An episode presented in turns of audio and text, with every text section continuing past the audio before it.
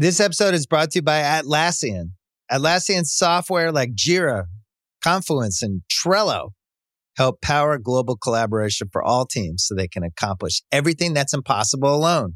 Because individually we're great, but together we're so much better. Learn how to unleash the potential of your team at Atlassian dot com. A T L A S S I A N dot com. Atlassian. Tap the banner or visit this episode's page to learn more. You could spend the weekend doing the same old whatever, or you could conquer the weekend in the all-new Hyundai Santa Fe. Visit Hyundai U S A dot com for more details. Hyundai, there's joy in every journey. If you're thinking, I should go for a run today, but it looks like it could rain, Sierra says save on epic rain jackets. If you're also thinking, but I can't go out in these beat-up old running shoes, Sierra says, save on top brand running shoes. And if you're still thinking, but I'm also busy performing brain surgery, well, then we say, you really should have led with that. Sierra, let's get moving to your local store, like now. Go!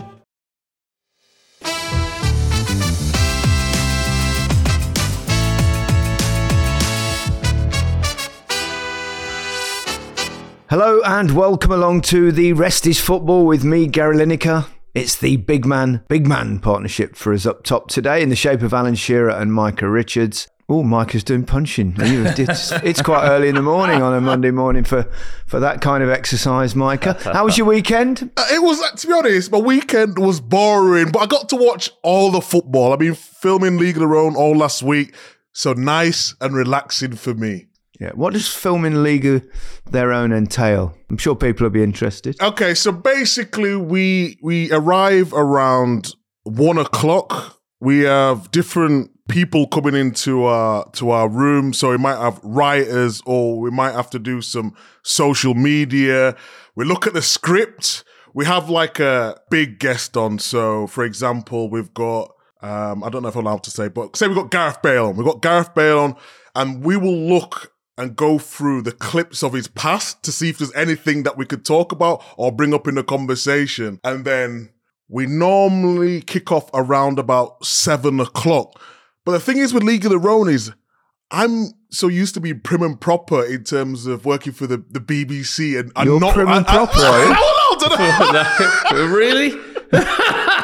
In terms of not swearing, in terms of not swearing, but on League of Their Own, it's a free-for-all, so sometimes, like, you get a little bit too carried away and swearing and being over the top. But and then we go through different things, different tasks, and it's just a fun day. It's one of my favourite things to do. I absolutely love it. Do you do record them all in, like, a week or two weeks? And- so, yeah, we, we film Monday, Wednesday, Friday one week, Monday, Wednesday, Friday another week, Monday, Wednesday. Yeah, that's eight. And then we might have a bonus one. We might have a bonus one, which is nine. So, yeah, it's just amazing. I love it. You must have been struggling for guests because they asked me on, a, on one of your shows last week. We couldn't afford you. What are you on about? I said I'd rather pick the dog shit up in the garden. uh, speaking of which, we were together on, on, on Saturday, um, Alan. Um, yep. You were working against yesterday. Which game were you doing? Yeah, uh, it wasn't a great games yesterday, was it? I no, did Bournemouth, Chelsea, then I did Everton, Arsenal. So, yeah. Um, yeah, it's been a busy weekend, and then um, got back at about ooh, half midnight this morning, and then here we are, first thing again. So, yeah, I've had a busy weekend. Okay, um, I want to start um, by looking back a little bit at the, the weekend uh, and what we've seen. Um, I'm going to start with um, a club that's, I mean, it's very early in the season, but they already appear in something of a crisis, not for the first time in recent years, uh, and, and that's Manchester United, uh, comfortably beaten, of course, Uh, at Old Trafford by Brighton. Um, they've got so many issues, haven't they? Anthony, the Greenwood affair, um, Sancho's problems, Maguire. It's going to be a difficult period um, for Ten Hag, um, isn't it? I mean, they went into the season, didn't they, kind of full of a bit more hope and a bit more encouragement following last season, but it's been a traumatic start to the season. Yeah, uh, it's Alan. been uh, it's been really tough for them. Um, how many times they got praised last season, Manchester United? getting to a cup final, winning the Carabao, getting to the F A Cup final, getting into the top four, the way he handled the Ronaldo situation when he when he went there. So all of those all of those things, and all of a sudden after five games, doesn't mean that he's a bad manager.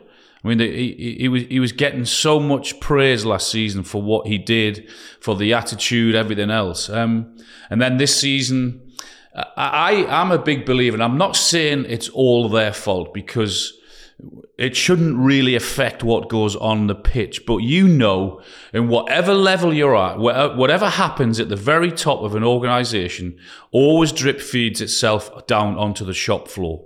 And this is what is happening at Manchester United and will continue to happen until the very top sort themselves out. Whether that's selling the club or whatever it is. Is it for sale? Is it not for sale? Do they want to sell? Do they not want to sell? Does some of the family want to sell? Etc, et cetera. So and until that gets sorted out, then I, st- I think they'll suffer and continue to suffer. I agree with everything Alan said. I think that he's been dealt a bad hand in terms of just wanting to get on with the football. But this is why we said a couple of weeks ago on the podcast with Sancho, he's creating his own problems. Why not keep that situation in-house? Every week or every couple of weeks is a story about Man United and stuff not really on the pitch. It's, it's off the pitch. So... Okay, okay, he wants to bring a culture where it's a, a good environment for the players to go and play their football and be the best they can be. So if there's any problems, keep them in-house. But I have to agree with Alan. On this particular occasion, I feel a little bit sorry for Ten Hag because he's trying his best, but he's having to deal with too much. He said, didn't he, that the club asked him to try and change the culture, perhaps bring him... discipline. Is that what he means by culture? Have you been in a situation, um, either of you, where you've been in a club where you've felt that there was a bad culture? Yeah, when I when I went into Newcastle as uh, as manager, Gary, um, I was the fourth manager that season. So that te- that tells you straight away. Um, I mean, I can't remember too many football clubs having four managers in one season. Yeah, um, Watford might have done it. I Watford would might have been. Um, yeah, so that tells you there's issues straight away. And and I, I remember the the Wednesday evening uh, or the Wednesday afternoon I was announced as the manager. So Wednesday evening I. Um, I, I rang around every single player and every member of staff, said uh, at what time we had to be in the next morning. Staff had to be in at nine a.m. and the players had to be in at nine thirty. I had one member of staff late the next morning, oh, and, I, and I had two players late. And I'm thinking, what the fuck? I mean, can you imagine any other business that you, you that you, you turn up late or you clock in late? I mean, it's just especially not, when you got a new boss. A new boss, exactly. Yeah. It's just so I thought straight away there's there's huge problems at uh, at the football club. And um, if you're a new manager, I know Ten Hag's not a new manager; he's been there a little while now. But for you, for example, in in those circumstances, you're the newbie in town, particularly someone who's never had any man- managerial mm. experience. How do you deal with that? What did you did you have to go, right, what do I do? Yeah, well, I, I was thinking, right, okay, here's my first test. Do I do I set a, a bar here and do I try and find the players, or do I try and discipline, or do I just have a quiet word and don't create a scene on your on your very first day? Because because there was a culture there that it, it was probably all right for players to come in late and acceptable. And of course, you know, if that's the case, you're never going to be successful. What so, did you do? Well, I just had a quiet word with them. I didn't I didn't want to make it such a big issue. So I had a quiet word with a member of staff and I had a quiet word with the two players. So I thought, okay, that's it, that's it, done. No word of a lie. One player, same player, late the next morning, on the Which Friday one? morning as Which well. Which one? I can't tell you. I don't think that would be right to do that. So I think, fucking hell, this is like unbelievable. Yeah. This is unbelievable. So then I tried to put a fine system in. Yeah. Which I thought, we, because if I if I don't do this, then it's ju- this is just going to continue to happen. So, but to put a fine system in, you've got to you've got to get it printed out on a piece of paper. So what I tried to do is I tried to say, okay, the next the first time you're late, I said everyone's clean. So as of Monday morning, the first time you're late, it's ten percent of your wages.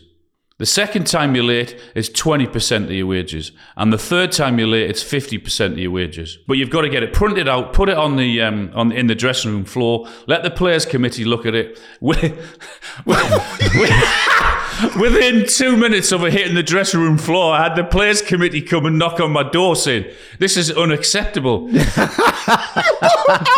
you know? Do you know what I said? Go, go on. Just don't be fucking late then. You're not in London. You're in Newcastle. I'm asking you to be in at half nine. The school traffic is gone. Just don't be late. Yeah, but Alan, you know you're not allowed to fine people ten percent of the wages. You Just know that, don't, don't be fucking late then, Micah. Yeah, it's pretty simple. Yeah, but you, if I, my I, dad, when he was working in the factory, was late, he'd have been sacked. Oh, but He's you can't. Got a point. Yeah, but Gary, you can't yeah. like ten percent of your wages and then to twenty percent, then to fifty percent. Micah, let me tell you, there was a fine list before I was already in there, right? There was a fine list of five quid, ten quid, twenty quid. Players are on sixty, seventy, eighty, ninety grand a week. What on earth is ten quid going to do? I, I've got to tell people, um, Alan is very, very, uh, a real stickler for punctuality. Like, um, give us your motto, Alan. To be early is to be on time. Be on time is to be late. And to be late is fucking unacceptable. He swear. Have you noticed, Micah, that on a Monday morning when we do the record and it's really early, that he swears a lot? It's like, it's like grumpy on a Monday morning. Isn't it? I'm tired, lads. It's been a long weekend. Sorry, I apologise for my language, everyone. I mean, it's very interesting at Newcastle. Did did you actually find some middle ground in the end, um, Alan, or did it be, continue to be a problem, an issue for you? I couldn't put the fine system in. I wasn't allowed. The P F A wouldn't allow me. Um, and uh, did that put you in a weak position after you've told um, them all and stuff? Not really, because the vast majority were, were very, very good professionals. Um, yeah. But when you've when you've got a culture of one or two, it's very difficult, and that's that's that's what Ten Hag is facing at the moment through no fault of his own and some very serious off-field issues he's having to deal with.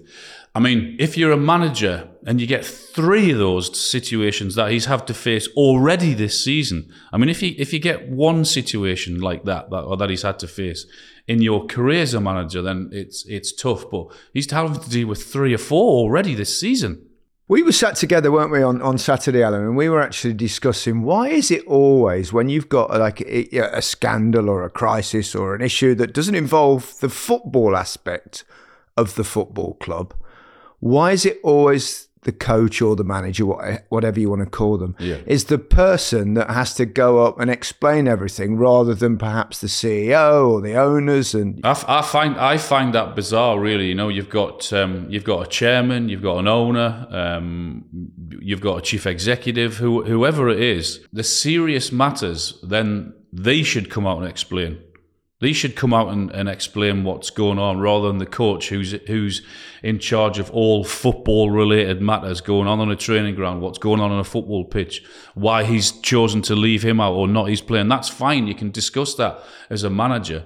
But um, other serious issues, I I think that should be left to the uh, to the hierarchy of the football club. Micah, have you been involved in, in a club where it's you felt that there was a rotten culture, atmosphere, call it what you like? Oh, yes. Aston Villa, the year we got relegated. I think you two created that culture, giving us stick every single week on Match of the Day. It's always someone else's fault, isn't it, Micah? Yeah, I'm sure you must have been playing so well for us to um, be slightly critical of you. Well, yeah, we had um, Tim Sherwood. The beginning of the season, everything's going well. We're losing games, but we're playing fantastic football. But it goes on and it goes on, and we just couldn't get our our form, or we couldn't get the results that we wanted. So we then we bring in Remy Gard, and half our team, we had about five or six French players and a couple Spanish, and then the rest English. But then we brought in a French manager. So one of the the French players said, "Oh, now you're going to see what it's like. We've got our French manager." I'm thinking to myself, like, we're supposed to be a team, and he's seeing that because we've got a French manager, now they're going to get treated better in, in his eyes.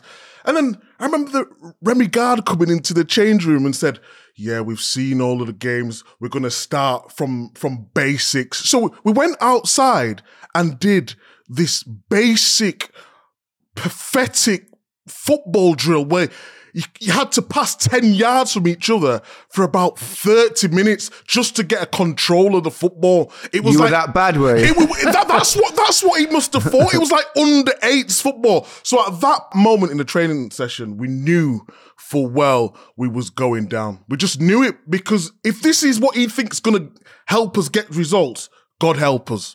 He was on his guard from the start, was he?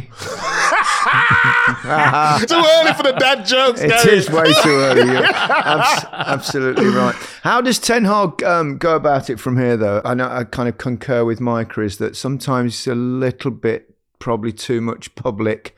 Um, lets people know what's going on, makes his decisions publicly and stuff. Do you think the only the only thing I would say with that is, Gary, for him to come out, and we've said it before, for him to come out and publicly say about Jadon Sancho, he must have been at his at his at his at his final call. Is it a final chance? I mean, I don't know what's gone on, but I, you, you hear different rumours about players being late and not turning up for training, missing a team bus. So that in itself, as we said, is unacceptable. How many times it's happened, we're not we're not quite sure. Um, but for him to come out and publicly say about Jadon Sancho, there must have been several things that have gone on in the dressing room.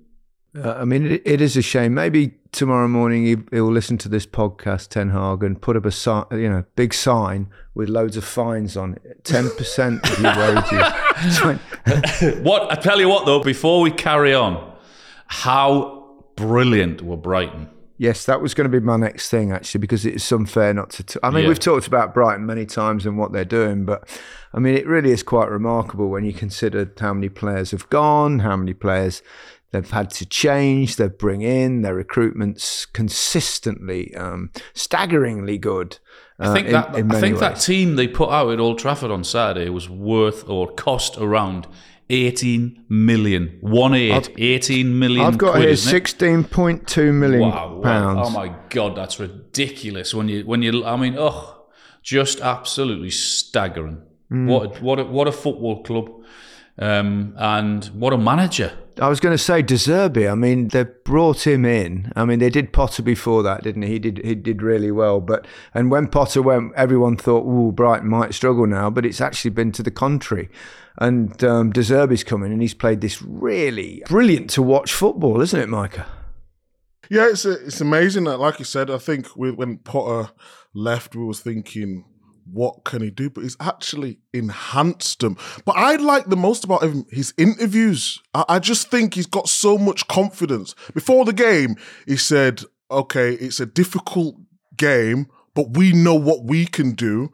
He had players missing, but he said they can fit into a system which allows us to play the football that we want. So when we're talking about Man United and they're missing a few players, what he's got, he's got a system. He's built something where no matter who he plays, whether it, Welbeck, Welbeck was talked about being finished five years ago. He's scoring against his old club. Ferguson, who they've, who, who they've got as well. The, um, they're bringing the, the new Brazilian boy, João Pedro. E- excellent signing and and the sell at the right time as well. I just think what it's not just him. We've talked no. about the the team that they have at Brighton, brilliant, but the manager has the confidence to go and deliver as well. They're just excellent to watch. You've really. got yeah, you've got two football clubs on Saturday who are just totally opposite. You've got an incredibly well run football club, well structured, everything's in place in Brighton, and it's all shown on the pitch. Then you've got an absolute shambles of a football club at the top who the fans don't want there anymore. And they're never going to rest until they go. And that look at look at those two clubs on Saturday. One's up here and one's down there in terms of running a club or how to run a club. What's the limit uh, for Brighton? They couldn't couldn't conceivably do a Leicester, could they? You're going to sit in your pants if they do. Am I going to shit in my pants? Is that what you just said? I will never be doing that again on Match of the Day, Alan. Rest assured. I will keep my silly mouth closed. Um, well, actually, I yeah, probably the, won't. The, the tits are a little bit bigger nowadays, aren't they? that's, that's a bit harsh. but, but probably true. Um, um, over the weekend, we had a few goals um, in injury time, didn't we? And um, um, particularly, obviously, the, the Tottenham game, Aston Villa as well, uh, of course. Very, very late goals. And when you've got games going for about one hundred minutes, it's obviously there's more chance to score goals. And I, I'm quite enjoying that added aspect. I'm not sure the players, they'll probably get, you know, pretty exhausted by the end of that amount of time. But it is good to watch, isn't it? I mean, you you guys were, were doing the guy. I got to watch the Sunday games and it was awful. But in terms of the extra time, I think I think it's interesting. I think it's exciting for a fan. But if, if I was playing and there was one hundred odd minutes on the clock, you're just going to get fatigued. So while it's new and exciting and it's fresh, I think it's great. But as the season goes on and you're playing more minutes, of course you're going to concede more goals because you have to con- keep your concentration for for longer. But as a fan, as a neutral, I like it. I, I love to see more goals. It's it's what it's supposed to be about now. I thought it was interesting listening to um, Paul Heckingbottom after their game. I mean, you can obviously angry Spurs, Sheffield United um, because of the way Spurs came back. Uh, but and his excuse, oh well, he's not his excuse. His reasoning, I should say, was. Um, was the, the referees are now dictating to the players how, or the goalkeeper, how they play. Because he was saying, well, Tottenham are pressing us, so all of a sudden we have to think and change our mind of how we do it if we're not going to be able to. But it doesn't take you that long to suss out that Tottenham are pressing you, therefore you cannot then play out from the back. It's pretty simple. If they're pressing you, you either take the risk and pass to someone or you kick it long. It doesn't take you that long to uh, to, to work it out. So, they, I mean, they, they were the, one of the teams that have been punished over the weekend with uh, with late goals. So we're going to see more of it because they're pretty adamant that um, they're going to they're clamping down on time wasting, aren't they? It makes for good drama, though. I was watching the, the Sheffield United Tottenham game in particular on on Saturday, um, obviously amongst others, but. Um, it was a fantastic comeback. I was actually pretty relieved because on Friday um, I went to the Tottenham training ground and um, interviewed Ange Postecoglou. Oh! And, and, and the interview, which I didn't know at the time when I, I said I'd go and do it, it was for the B B C, um, was not going to be used yesterday or so, Saturday.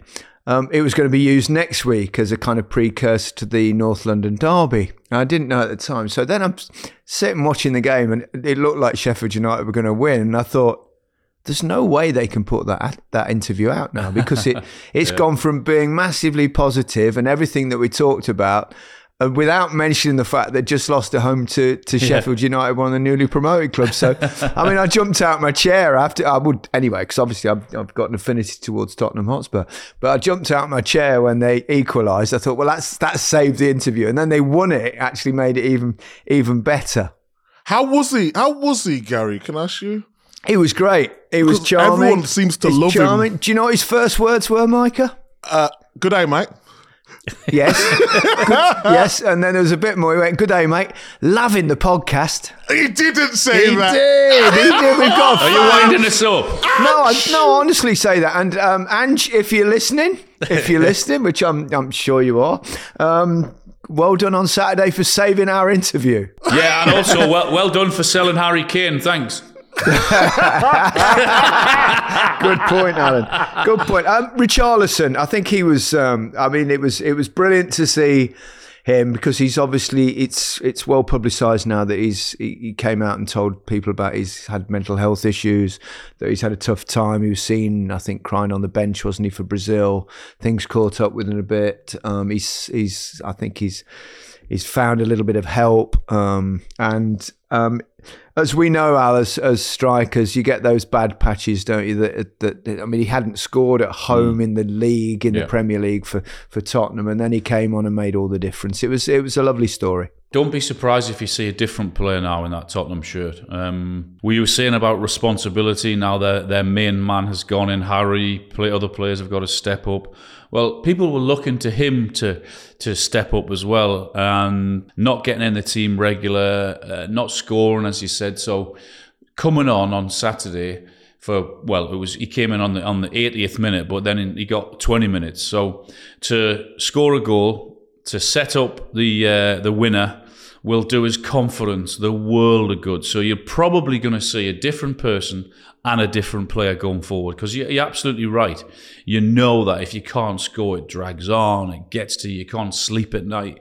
But now that one goal, it could just free them all up, and don't be surprised if you see a few more now. We've both been in, you, you go through patches where things don't go for you. Mm. Um, it's mad how one goal can turn things around. I mean, I, I can think of you, Alan, in what was ninety-six, wasn't yep. it? You'd gone quite a long time with England without scoring goals. A lot of people all saying, oh, I shouldn't yep. be in the team. I had, I had a couple of similar things, I think, before. In Mexico, I'd gone five or six games without a goal for England, and, and Bobby Robson stuck with you. Then you get one, and then everything everything changes, doesn't it? Yeah, it's mad. It is it is crazy how it worked. What you need sc- is the support of your manager there, yeah, don't you? At massive. Those point. Uh, massive, absolutely. I mean, I hadn't scored for England for two years. Two years. God, you were useless. and then and then all of a sudden, Euro ninety-six comes. I get the backing of the brilliant Terry Venables. And I've told the story about about him um, saying to me before we went on the trip pre ninety-six, he said to me, pulled me to one side, Alan, whatever happens in these two or three games leading up to ninety-six, you will be my number one centre forward. You will start for me in that first game against Switzerland. And, you know, I thought, wow, for him to have that much belief in me, I cannot let this guy down.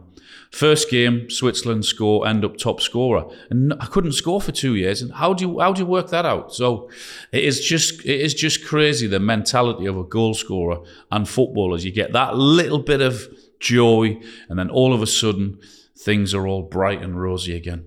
Yeah, I did um when I talked about going into eighty-six rather than ninety-six. eighty-six is um, in Mexico, and I'd gone about four games for the World Cup without scoring. I um, broke my wrist in the, the friendly against Canada just before it. And then I went there, played the first two games, didn't score. I thought I was going to be left out. Absolutely categorically sure that I'd be left out.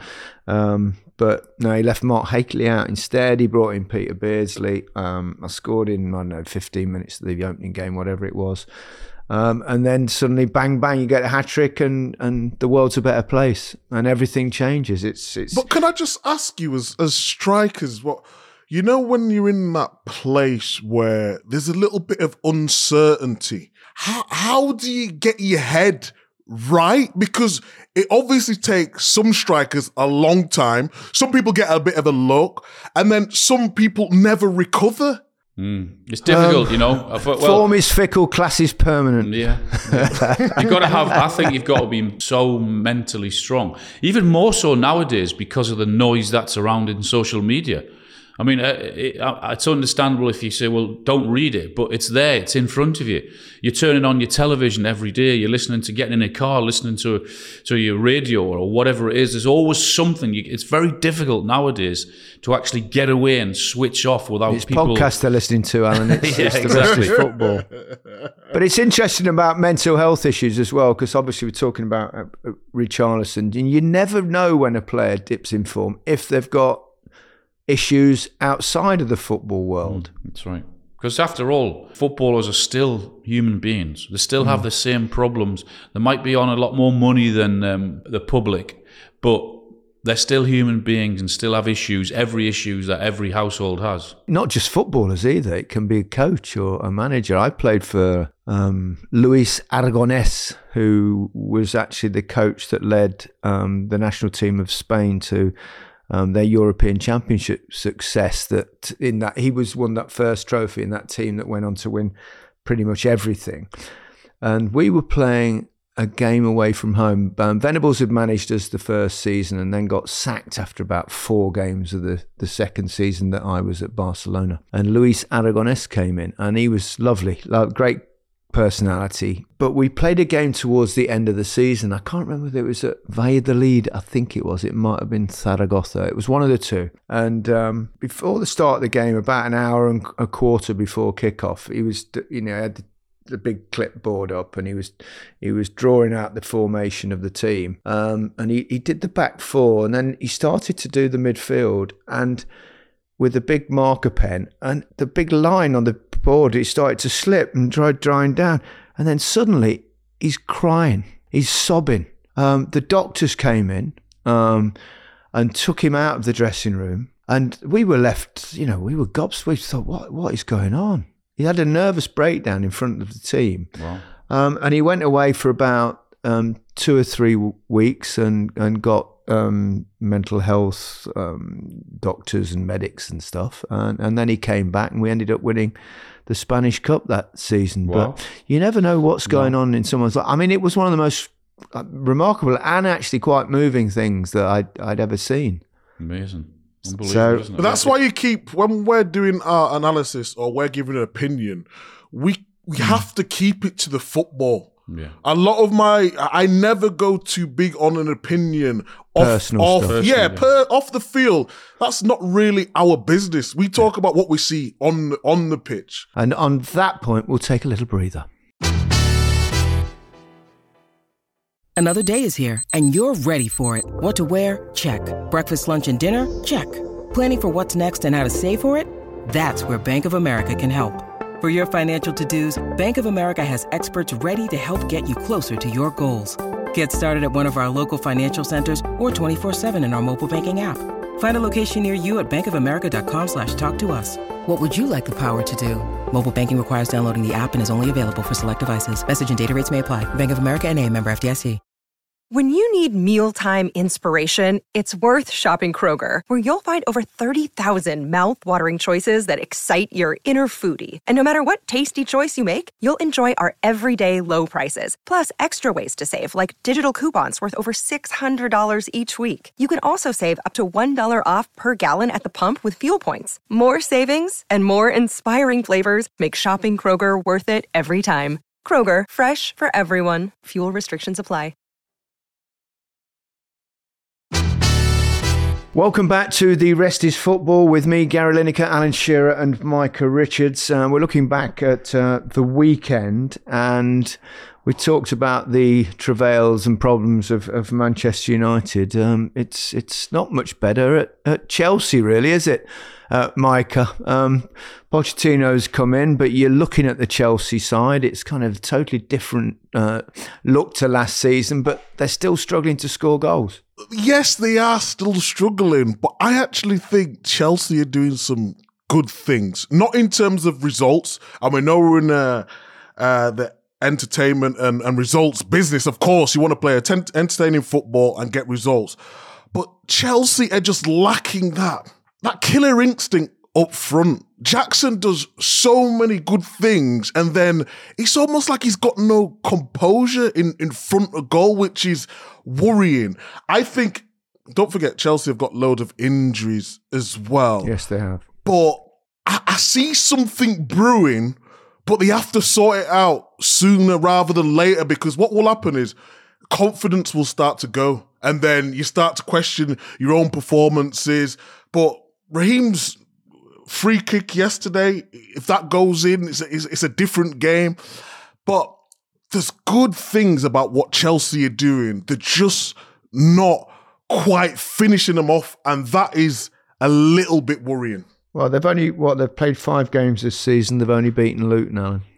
Yeah, I mean, I, I, I did that and watched that game yesterday. Um, I mean, I they, they, Chelsea cannot have another disaster like they had last season. Um, and where when you look at where where they are now, um, I mean, we everyone wants a bit of time. Everyone um, knows that you don't get time in, in football, particularly not particularly not at Chelsea. I do I do like Pochettino, and I mean their their strategy from where they were to where they are now in terms of buying youngsters, it is always going to take time. My worry is is that I hope he gets the time, because I do believe he's a, he's a very, very good coach, and I yeah, and I like him a lot. But they need to start getting results, and results pretty quickly, because when you spend that amount of money that Chelsea have spent, you have to see some rewards. When you see the players that they have out, it does give you confidence.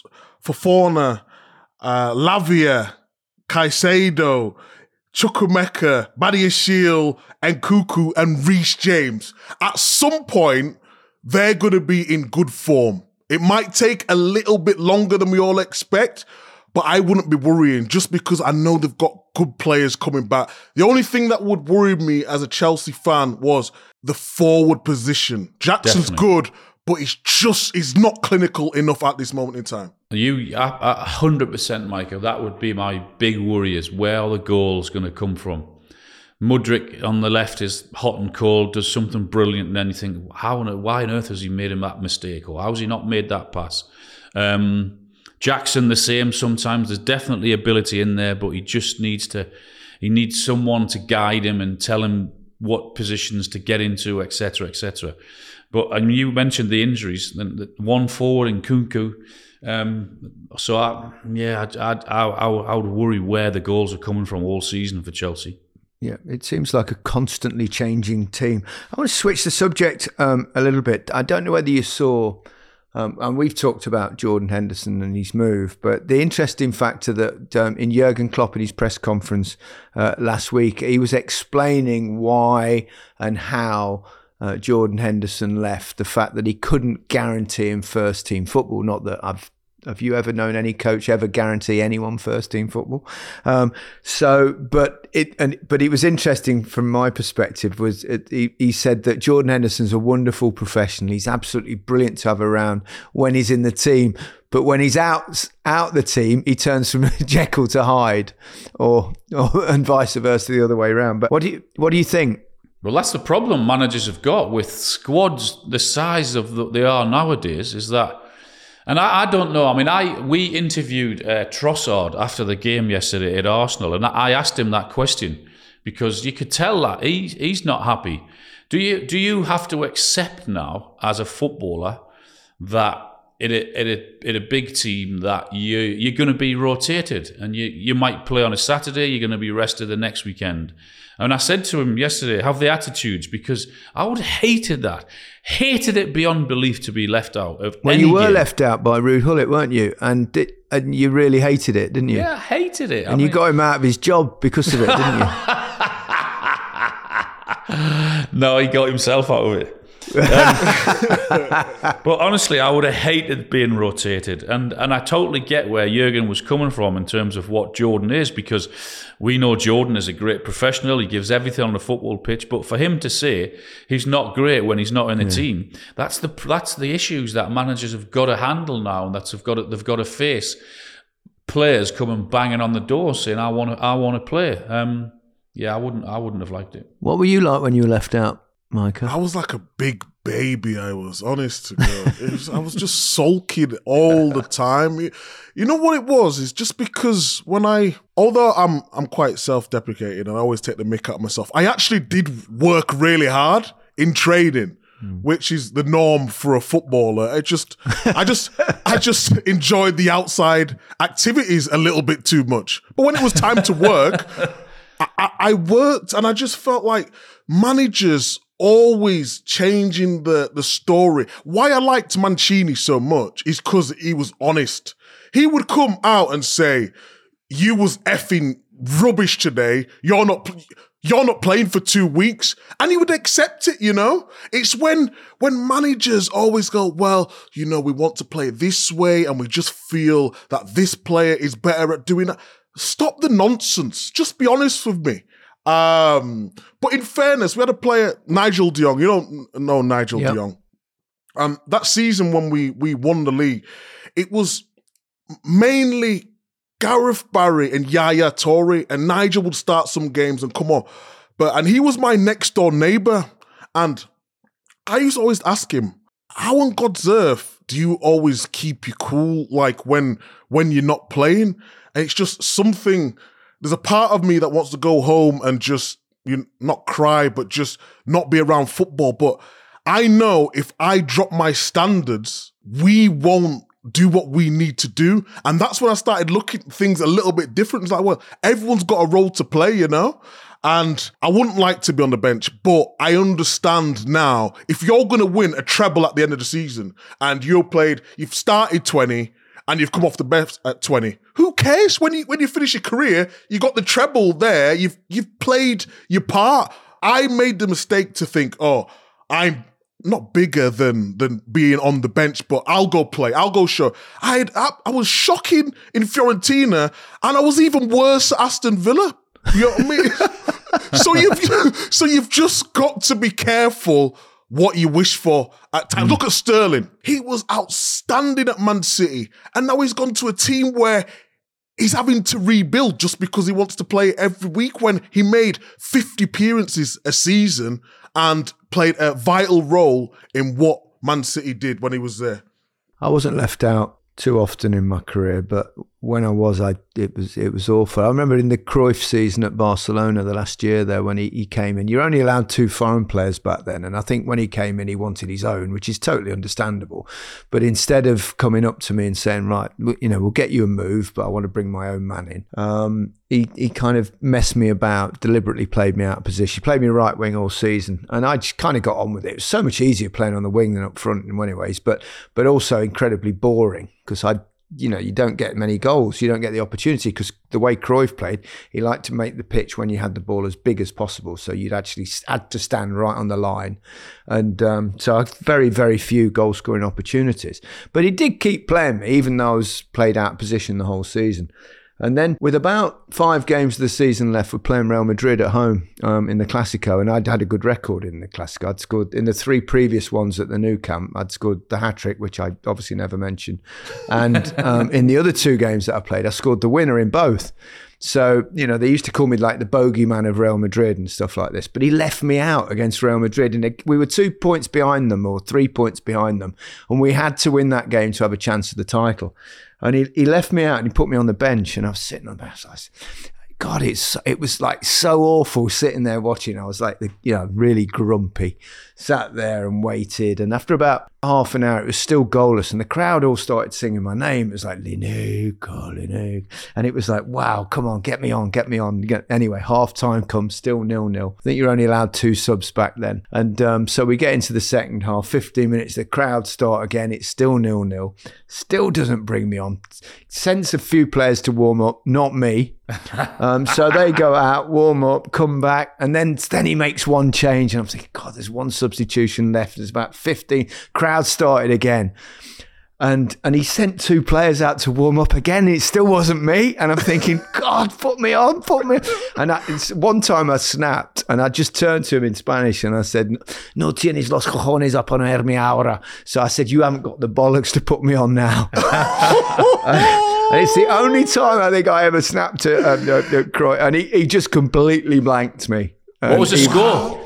Ended up nil-nil. Oh, no. Ended up nil-nil. See, so, if, you, if, you, if you're a manager and you leave yeah. someone out and you end up going winning the game, then it's like you can't really say anything, can you? Because your decisions worked. Well, that's it. But we, we did. Um, exactly. And it was it was one of the things that in the end I had to leave the football club. But um, the fans were always were, were always great. The fans know their football. uh, send it internationally uh, for a moment. Just something that caught my eye uh, last week in terms of the qualification for... Um, Um, certainly in South America, where they have it quite difficult. They play against the same block of countries, obviously the whole of South America, to qualify for everything. And they're, yeah, most of them are big countries, and the smaller ones that are not that strong have difficult places to go and play, where you have to play altitude in Bolivia, altitude in, in Peru. And that's, that's a really difficult thing to do. So I think... Um, Brazil went to um, Lima, and I think they scored in the ninety-third minute and stuff. But and Argentina had uh, went to Bolivia.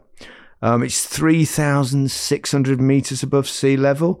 They all had their own individual oxygen tanks to try and cope. I mean, I, I mean, football's hard enough playing, isn't it? ninety minutes, but let alone in, imagine, in, yeah. in altitude without preparation. I would imagine pretty uncomfortable. I never, uh, I never played in, uh, in, do you not? in, no, in any of those countries. I mean, yeah. I played against them in, in here in England in World Cups, et cetera. But I have never you ever ran. played at altitude? Either of you? No, nope. You must have, Gareth. Yeah, in Mexico, right? So. Uh, Mexico City's high. It's not as high as um, um, Lima or La Paz. Um, it's I think it's about two thousand meters or something. That is still high. So, but we had the problem in the eighty-six World Cup that we started in Monterrey, which was not particularly high, but it was incredibly hot. So we were playing in forty-two, forty-three degrees centigrade, the three matches that we played, and they were all played in, in daytime. So we had the it's extreme. extraordinary preparation. We went to Colorado, which was at altitude, but we knew we had to go from altitude because we had to prepare should we get through the group stage, because then we'd probably go to Mexico City, which we did. But you've also got to play in this intense heat that's not altitude. So we went, we actually trained at altitude for weeks before the, a couple of weeks before the World Cup. And then Bobby Robson, to trying to cope with the heat side of things, we actually trained in steam rooms. Did, honestly, Bobby Robson was in the steam room and he was doing, like, you know, running on the spot, press-ups, sit-ups, all these things in, like, these steam rooms to try and prepare what, like, sweat glands and all this kind of stuff to start to deal with the heat while at the same time playing um, and training at altitude.